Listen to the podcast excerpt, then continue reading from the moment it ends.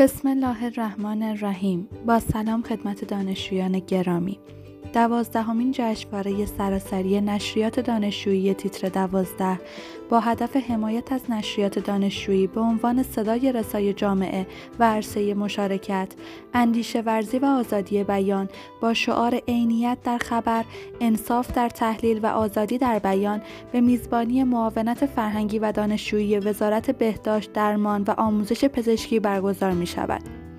دانشجویان گرامی می توانند جهت کسب اطلاعات و ثبت آثار از طریق سامانه اینترنتی اقدام نمایند.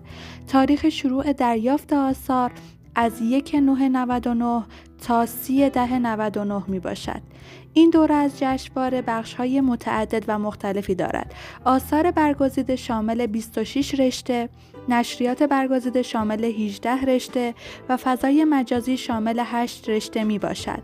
بخش ویژه نیز با دو موضوع در کنار سرزمین مادری، پنج بخش اصلی جشنواره را تشکیل می دهد.